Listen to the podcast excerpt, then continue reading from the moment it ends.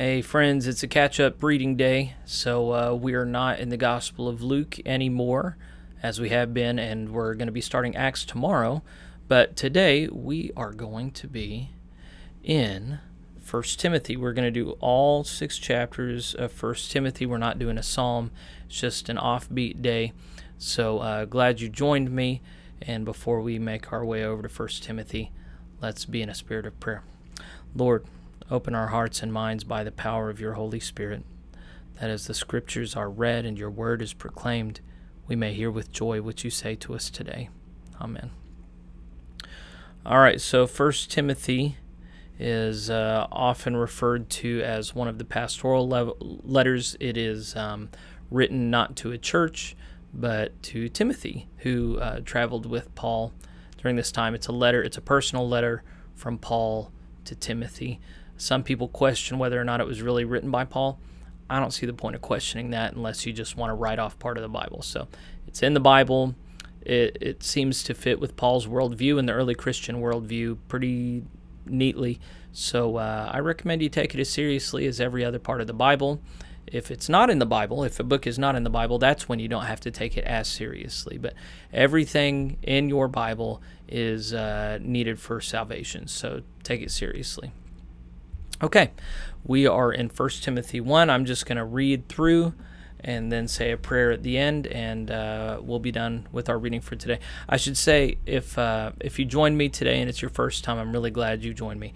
Um, if it's not your first time and you've been trying to keep up with me, but you've fallen behind, today's a good catch-up day. So you don't necessarily. We'll come back around to 1 Timothy later. Uh, today it might be better for you to go ahead and, and go back and, and catch up on Luke at least, uh, if you if you weren't able to keep up the last couple days. All right, let's um, let's get our hearts and minds in the right place and attend upon God's word. Listen to the word of God. 1 Timothy 1. Paul, an apostle of Jesus Christ by the commandment of God our Savior, and Lord Jesus Christ, which is our hope Unto Timothy, my own son in the faith, grace, mercy, and peace from God our Father and Jesus Christ our Lord. As I besought thee to abide still at Ephesus, when I went into Macedonia, that thou mightest charge some that they teach no other doctrine, neither give heed to fables and endless genealogies, which minister questions, rather than godly edifying, which is in faith, so do.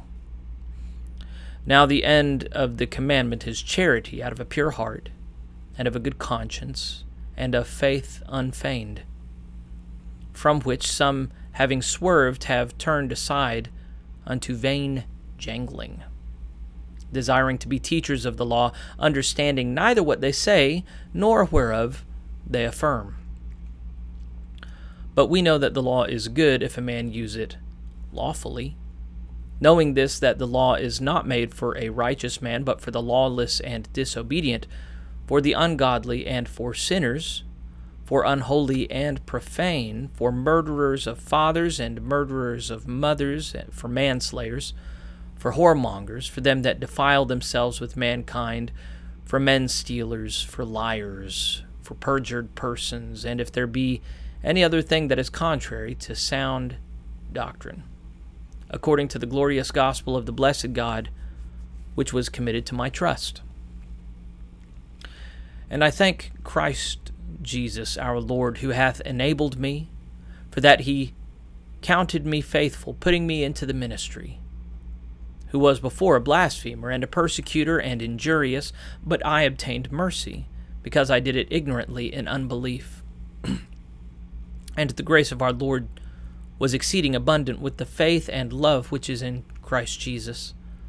This is a faithful saying and worthy of all acceptation that Christ Jesus came into the world to save sinners, of whom I am chief.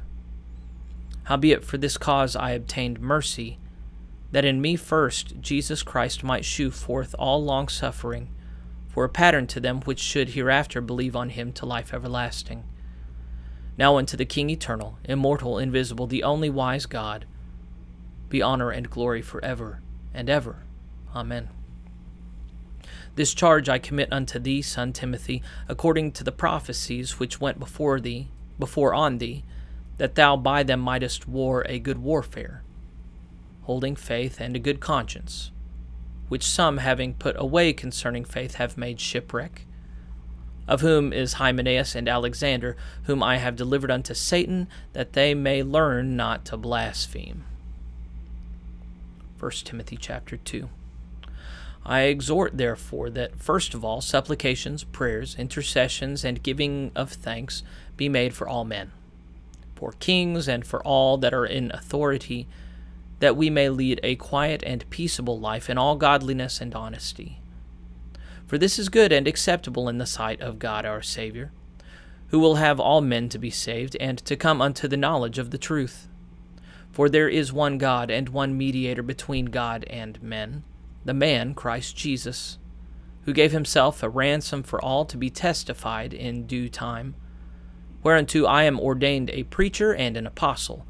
I speak the truth in Christ, I lie not, a teacher of the Gentiles in faith and verity.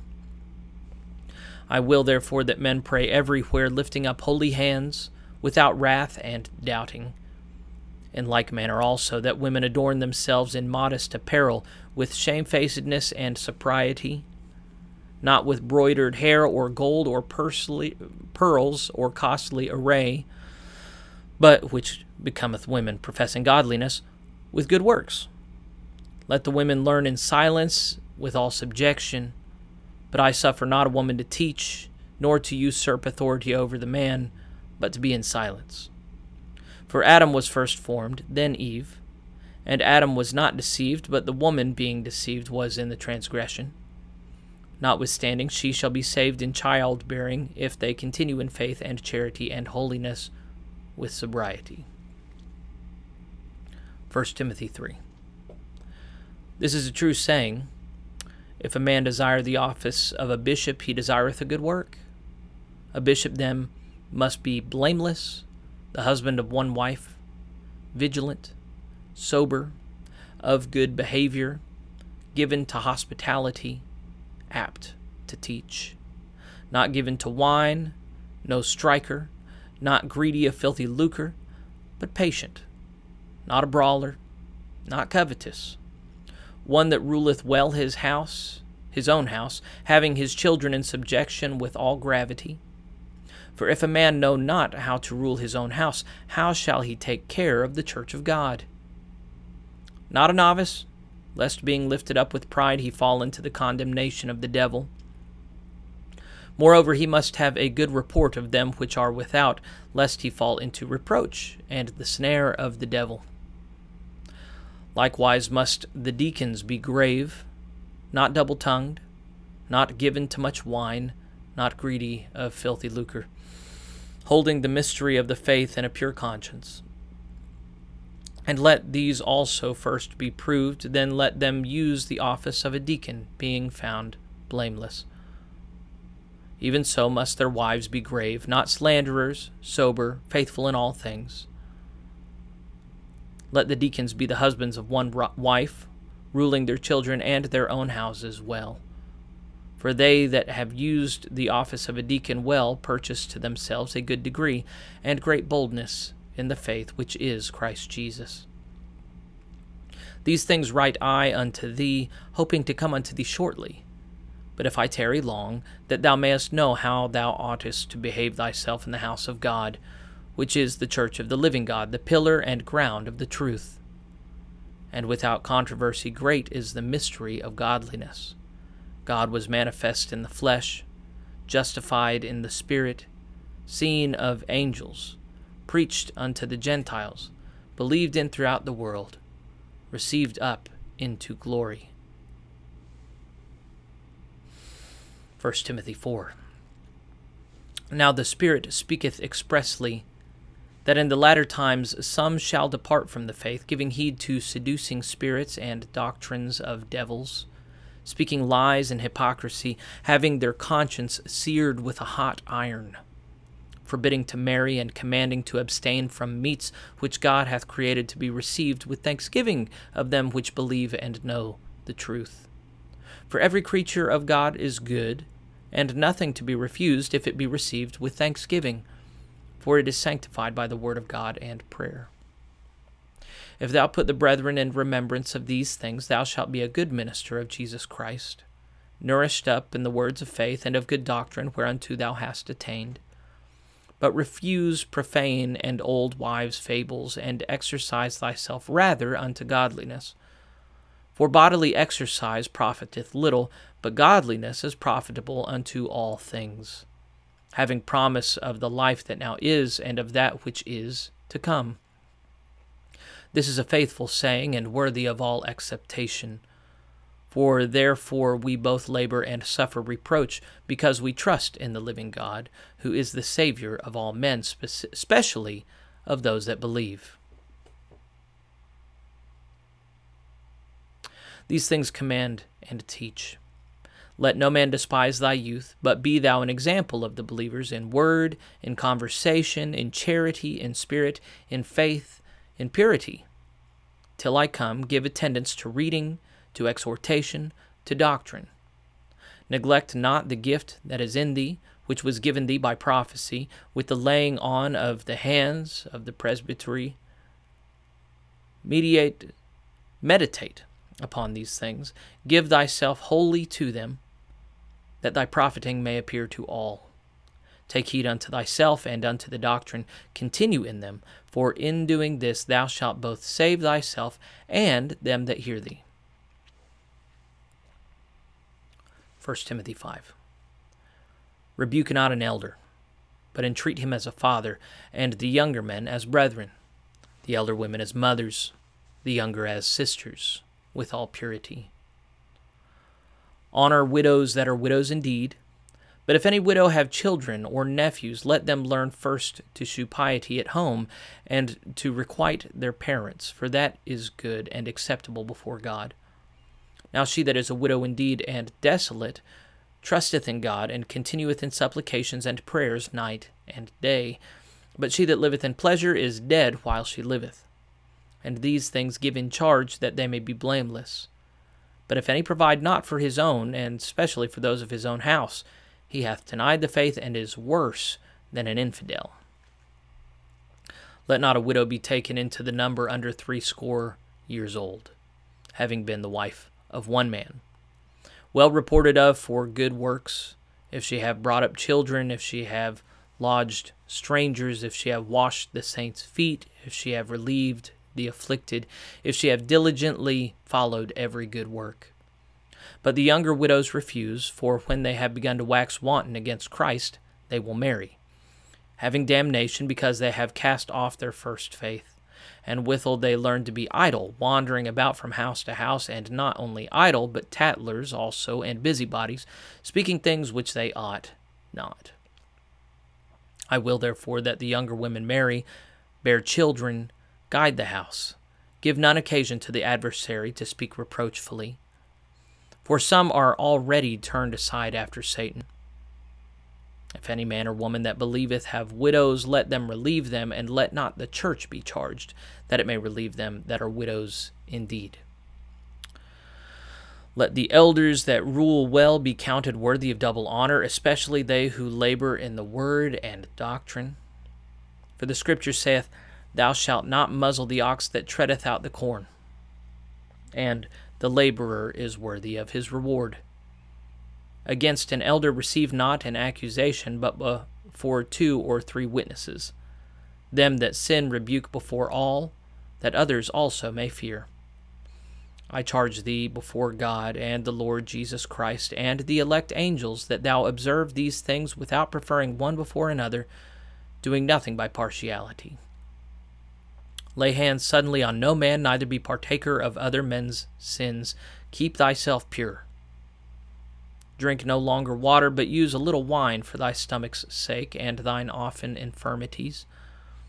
Some men's sins are open beforehand, going before to judgment, and some men they follow after. Likewise also the good works of some are manifested beforehand, and they that are otherwise cannot be hid. 1 Timothy 6. Let as many servants as are under the yoke count their own masters worthy of all honor, that the name of God and his doctrine be not blasphemed. And they that have believing masters, let them not despise them because they are brethren, but rather do them service because they are faithful and beloved partakers of the benefit. These things teach and exhort. If any man teach otherwise, and consent not to wholesome words, even the words of our Lord Jesus Christ, and to the doctrine which is according to godliness, he is proud, knowing nothing, but doting about questions and strifes of words, whereof cometh envy, strife, railings, evil surmisings, perverse disputings of men of corrupt minds, and destitute destitute of the truth, supposing that gain is godliness. From such withdraw thyself. But godliness with contentment is great gain. For we brought nothing into this world, and it is certain we can carry nothing out. And having food and raiment, let us be there with content. But they that will be rich fall into temptation and a snare, and into many foolish and hurtful lusts, which drown men in destruction and perdition. For the love of money is the root of all evil, which while some coveted afar after, they have erred from the faith, and pierced themselves through with many sorrows. But thou, O man of God, flee these things, and follow after righteousness, godliness, faith, love, patience, meekness. Fight the good fight of faith, lay hold on eternal life, whereunto thou art also called, and hast professed a good profession before many witnesses. I give thee charge in the sight of God, who quickeneth all things, and before Christ Jesus, who before Pontius Pilate witnessed a good confession, that thou keep this commandment without spot, unrebukable, until the appearing of our Lord Jesus Christ, which in his times he shall shew who is the blessed and only potentate, the King of kings and Lord of lords, who only hath immortality, dwelling in the light which no man can approach unto, whom no man hath seen nor can see, to whom be honor and power everlasting. Amen.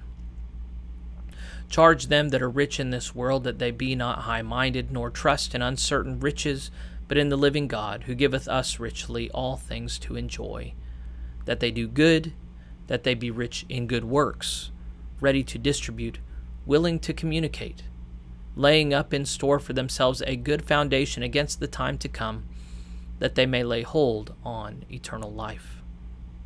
O Timothy, keep that which is committed to thy trust, avoiding profane and vain babblings, and oppositions of science falsely so called which some professing have erred concerning the faith. Grace be with thee. Amen.